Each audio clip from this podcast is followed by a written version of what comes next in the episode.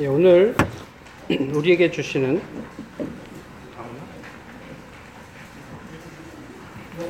도현 씨 마이크 아, 안 나.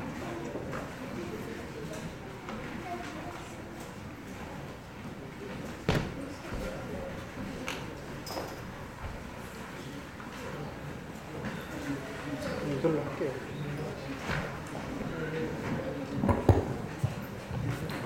네, 오늘 우리에게 주신 하나님의 말씀은 욥기 2장 1절로부터 10절까지의 말씀입니다. 구약 성경 욥기 2장 1절로부터 10절까지의 말씀입니다. 제가 봉독하겠습니다. 또 하루는 하나님의 아들들이 와서 여호와 앞에 서고 사탄도 그들 가운데 와서 여호와 앞에 서니 여호와께서 사탄에게 이르시되 내가 어디서 왔느냐 사탄이 여호와께 대답하여 이르되 땅을 두루 돌아 여기저기 다녀왔나이다 여호와께서 사탄에게 이르시되 내가 내 종 욥을 주의하여 보았느냐 그와 같이 온전하고 정직하여 하나님을 경외하며 악에서 떠난 자가 세상에 없느니라 내가 나를 충동하여 까닭 없이 그를 치게 하였어도 그가 여전히 자기의 온전함을 굳게 지켰느니라. 사탄이 여호와께 대답하여 이르되 가죽으로 가죽을 바꾸오니 사람이 그의 모든 소유물로 자기의 생명을 바꾸올지라. 이제 주의 손을 펴서 그의 뼈와 살을 치소서. 그리하시면 틀림없이 주를 향하여 욕하지 않겠나이까. 여호와께서 사단에게 이르시되 내가 그를 내 손에 맡기노라. 다만 그의 생명은 해하지 말지니라. 사탄이 이에 여호와 앞에서 물러가서 욕을 쳐서 그의 발바닥에서 정수리까지 종기가 나게 한지라. 욥이 제 가운데 앉아서 질그릇 조각을 가져다가 몸을 긁고 있더니 그의 아내가 그에게 이르되 당신이 그래도 자기의 온전함을 굳게 지키느냐 하나님을 욕하고 죽으라. 그가 이르되 그대 말이 한 어리석은 여자의 말 같도다. 우리가 하나님께 복을 받았은즉 화도 받지 아니하겠느냐 하고 이 모든 일에 욥이 입술로 범죄하지 아니하니라. 아멘. 어, 이어령 선생님이 음식에 대해서 이런, 이런 이야기를 하셨다고 그래요. 아, 프랑스 사람들은 음식을 뭘로 먹을까요? 맛으로 먹는데. 그래서 뭐 코스가 막 일곱 여덟 네, 코스 뭐 이렇대요. 일본 사람들 눈으로 먹는데. 그래서 예, 이쁘게 이렇게 플레이팅하고 하는 게 필요하다는 거죠. 한국 사람들 한국 사람들은 이렇게 상추에 얹어가지고 이것저것 다 넣어서 입에 한 입에 넣기도 힘들 만큼 크게 싸서 그거를 억지로 먹는다는 거죠. 그러면서 온 얼굴의 모든 근육을 다 사용해서 먹는데요. 그래서 그분 표현이 한국 사람은 음식을 온 몸으로 먹는데요. 네. 오늘 어, 저희가 함께 어, 식할 교제도 나누고 하지만 이 예배를 통해서 하나님의 말씀을 또 어, 우리 함께 준비한 음식들을 이렇게 온 몸으로 오감으로 맛보고 경험할 수 있으면 좋겠다 싶습니다. 어, 욥기 사실 좀 어려운 책이긴 하죠. 욥기의 주제가 뭘까요? 이 42장이나 되는 이게 그거를 한마디로 이렇게 줄여서 이야기하는 게 아, 쉽지 않지만 그럼에도 불구하고 전체를 흐르는 주제는 하나죠. 그게 뭘까? 억울한 고난?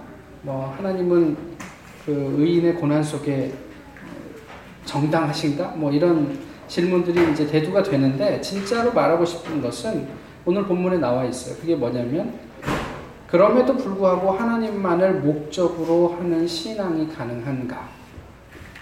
어떤 상황 속에서 내가 다 이해할 수 없는 어떤 상황에 직면하고 그것이 때로는 엄청나게 비참할지라도 그럼에도 불구하고 하나님에게만 포커스하는 그런 신앙이 가능할까? 이게 욥기의 전체를 흐르는 아주 근원적인 어떤 질문입니다.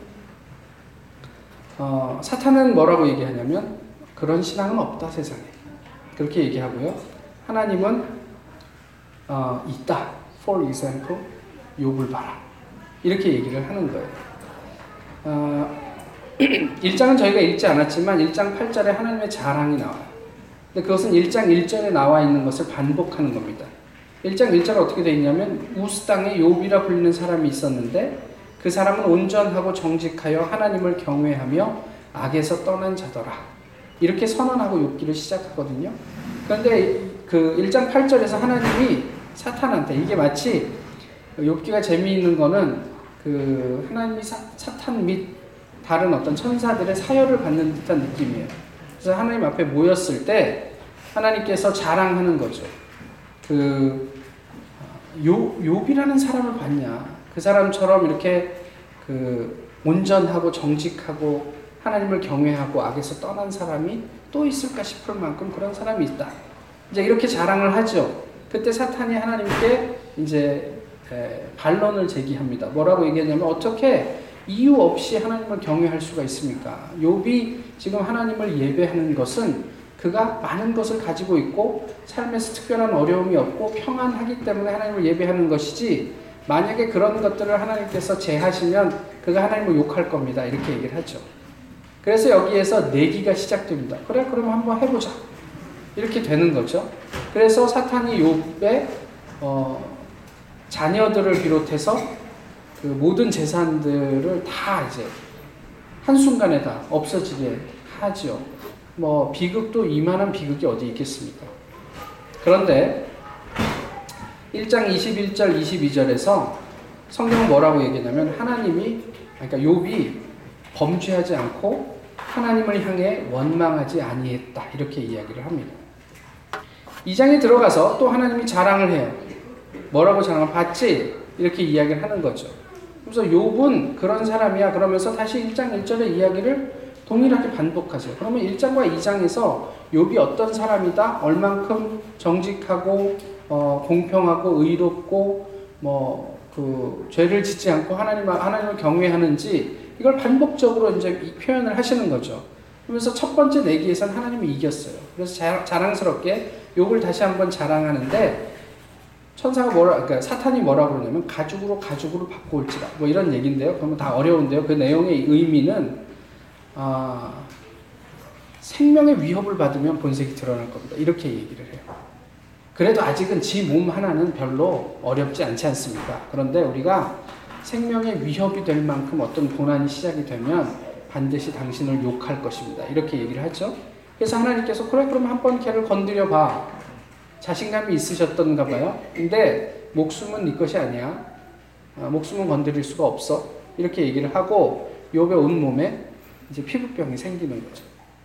예, 손으로 긁는 것으로 충족되지 않으니까 기왓장으로 긁어야 할 만큼 어떤 비참한 상황에 욥이 놓이게 됩니다. 그런데 역시 2장에서도 문제는 뭐냐면 욥이 그렇게 괴로움에 처하게 되니까 어, 이제 주변 사람들이 이제 난리를 치기 시작해요. 근데 가장 가까운 아내가 야 그러 그 그럼에도 불구하고 하나님을 네가 믿어? 차라리 욕하고 죽어 그게 낫지 않겠어? 너무 비참하니까 그렇게 이야기를 하고 욥을 떠나게 되죠. 근데 욥이 아내에게 참 어리석은 여인의 말이로다 이렇게 얘기를 하는 거예요. 그러면서 마지막에 10절에 이 모든 일에 욥이 입술로 범죄하지 않았다 이렇게 얘기합니다. 사실 저희 요즘 뭐 한국이 태풍이 지나가고 인도네시아에 지진과 쓰나미가 있고 그래서 너무나 이렇게 좀 어, 비참한 상황들을 생생하게 뉴스를 통해서 접합니다. 그 안에서 과연 만약에 우리가 저 처지에 있으면 어, 하나님을 예배할 수 있을까? 하나님 앞에 범죄하지 않을 수 있을까? 이런 근원적인 질문을 하게 되는 거죠. 어, 온전하고 정직하고 하나님을 경외하고 악에서 떠난 자 어떻게 살면 이런 평가를 받을 수 있을까 싶어요.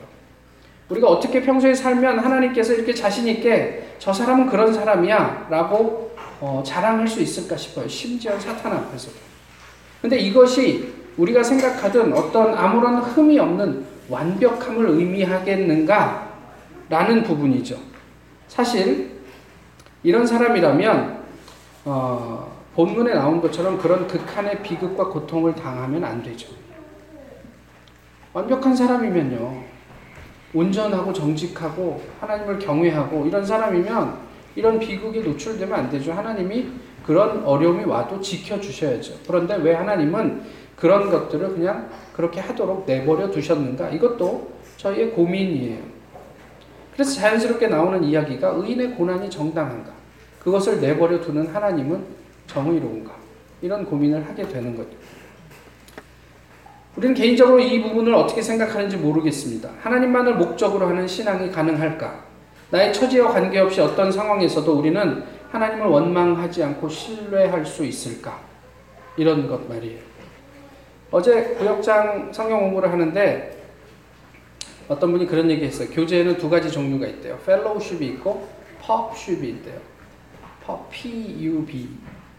그래서 펠로우십과 구별되는 펍십은 어, 뭐, 그, 메이저리그 봤냐, 풋볼 봤냐, 뭐, 이러면서 그냥 우리 펍에서나 같이, 뭐, 가볍게 이렇게 별 의미 없이 나누는 그런 대화를 나누는 것을 구별해서 펍십이라고 그러고, 예, 진짜 교회라면 정말 우리가 영적인 부분들, 또 하나님을 어떻게 경험했는지, 그 일주일 동안 어, 세상에 살면서 하나님과 나와 무슨 관계를 맺고 어떻게 이렇게 struggle을 하면서 살았는지 이런 거를 나누고 대화, 대화하는 게 fellowship이라고 이렇게 구별해서 어떤 목사님이 이야기를 하셨대요. 어, 이 둘의 차이는 무엇이 결정하냐면 우리가 서로 함께 친밀하게 대화한다라는 형식으로 결정되는 게 아니라 그 대화의 내용으로 결정이 되는 겁니다. 아무리 우리가 바깥에서 이 문을 닫고 그냥 소리 없이 볼 때, 아, 쟤, 쟤네들 되게 친밀하구나 느껴져도 그저 우리가 나누는 것이 펍쉽이면은 사실 그 안에 교회, 교회됨의 의미는 별로 없는 거예요. 결국 형태보다 그 우리가 나누는 대화의 내용으로 결정이 되는데 하나님과 이런 펠로우십을 하는 사람, 우리의 삶 자체가 완벽해서가 아니라 예수님께서 우리를 대속하심으로 하나님께서 우리를 너는 온전하고 너는 정직하고 너는 하나님을 경외하고 너는 악에서 떠난 자라 여겨주시는 그런 사람. 욥은 그런 사람이 아니었을까? 소위 말해 누가 봐도 한 점 흠을 잡을 수 없는 사람이어서가 아니라 그는 끊임없이 하나님과 펠로우십을 하는 사람이었기 때문에 하나님은 그를 그렇게 의롭다고 자랑하고 품어주셨던 것이 아닌가 싶은 거예요. 이렇듯 우리의 신앙적 성패는 주일날 예배 한 번도 빠지지 않았는데 헌금 엄청 했는데 봉사 열심히 했는데 성경 공부도 많이 했는데 이것으로 결정되는 게 아니고 또 세상적으로 얼만큼 성공하고 우리가 뭐 학위가 뭐가 있고 이것으로 결정되는 게 아니고 온전하고 정직하고 하나님을 경외하고 악에서 떠났느냐로 결정된단 말이에요. 비록 욕처럼 비참해도 하나님께서 너는 온전한 사람이야 라고 하면 우리의 시간 라인에서는 그 시간에서는 그게 영원과도 같은 순간이겠지만 하나님께서 그를 회복시키는 그때는 이전과 비교할 수 없는 또 다른 차원의 어떤 회복을 우리가 경험하게 되는데 앞으로 한 뭐 두어 주 동안 그 욥기의 그 뒷부분에 대한 이야기들을 좀 더 나눌 수 있을 거라 싶습니다. 창세기 1장에부터 시작해서 가인은 4장에서 하나님 앞에서 어 이게 아우 아벨을 죽이고 저, 떠나게 돼요. 근데 성경 말씀에 보면 하나님 앞에서 떠나게 되었다 이렇게 얘기를 하거든요. 그런데 보세요. 하나님에게서 떠난 것이 우리의 죽음입니다. 그렇죠? 그런데 가인은 하나님께 뭘 불평하냐면요. 이제 나를 만나는 사람들이 다 나를 죽일 것입니다. 이렇게 얘기해요. 하나님 입장에서 야, 넌 이미 죽은 목숨이야. 근데 이 친구는 이미 죽은 줄을 인식하지 못하고 하나님 앞에서 떠나는 것이 무엇인지를 어, 제대로 인지하지 못하고 자기가 죽게 될 것을 걱정하고 있어요. 죽은 사람. 근데 하나님 또 그걸 받아주세요. 너를 죽이는 자는 벌을 7배나 받을 것이다. 안 죽을 테니 걱정하지 마라. 이렇게 얘기하고 떠나 보내시죠.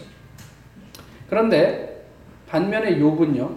지금 죽을 것 같은 아니 어떻게 보면 이미 죽은 것과 다름이 없는 그런 비참한 상황 속에 있어요. 그런데 욥은 살아 있어요. 욥은 마지막까지 죽지 않아요. 가장 의지해야 할 아내조차도 차라리 하나님을 욕하고 죽어라. 만큼 비참한데 욕은 입술로 하나님을 향해 범죄하지 않았다. 욕의 고통을 보면서 우리는 개인적으로 만약에 나에게 하나님께서 그런 것들을 요구하시면 no thank you.